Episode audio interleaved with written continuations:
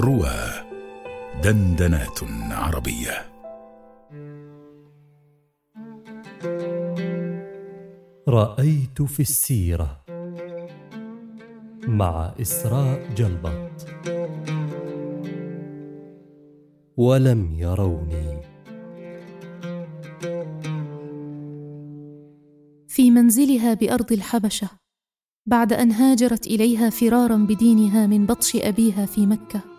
تجلس أمنا أم حبيبة رملة بنت أبي سفيان. تفكر فيما سيؤول إليه أمرها هي وابنتها بعد أن مات عنها زوجها وهم في تلك الأرض البعيدة الغريبة. وكأني أسمعها تنادي ربها نداء خفيا تسأله الأنس والرفقه وقد سمع الله دعاءها.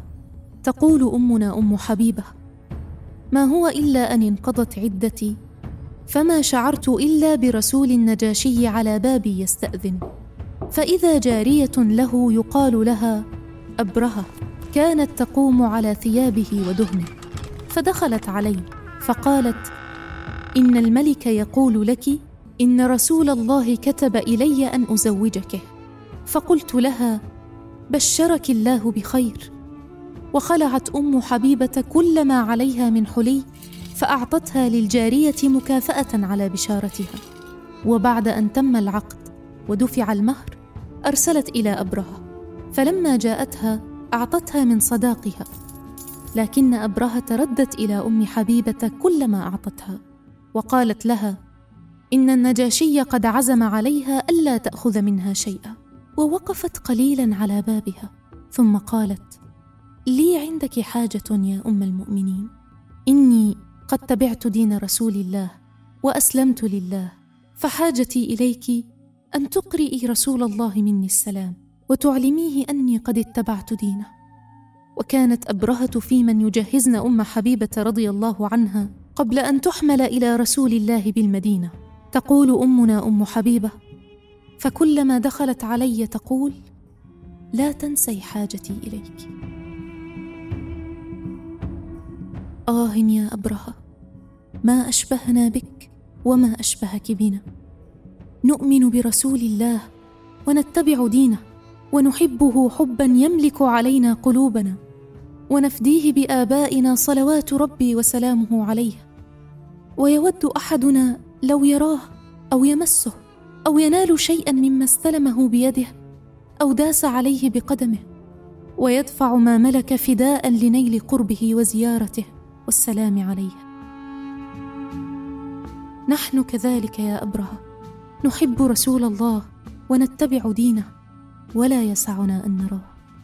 نحن كذلك يا أبرهة نوصي من أكرمه الله بزيارته أن يقرأ عليه منا السلام ولا نفتأ نقول له لا تنس حاجتنا إليك.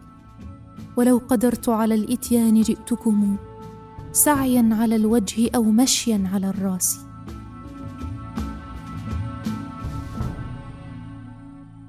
تقول أمنا أم حبيبة فلما قدمت على رسول الله أخبرته كيف كانت الخطبة وما فعلت بي أبرهة وأقرأته منها السلام فتبسم وقال وعليها السلام ورحمة الله وبركاته فما أشد شبهنا بأبرهة وما أعظم شوقنا إلى رسول الله وليس يسلينا عما نكابده من شوقنا إليه إلا أنه ذكرنا لأصحابه فقال وددت لو رأيت إخواني.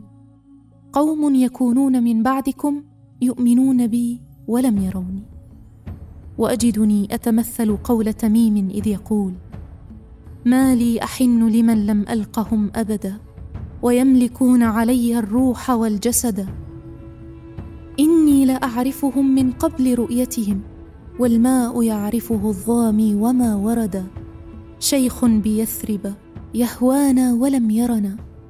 هذه هداياه فينا لم تزل جددا. ولو بعثت غدا أصبحت تحفظنا بالاسم والوجه أو أحصيتنا عددا. على النبي وآل البيت والشهداء. مولاي صل وسلم دائما أبدا.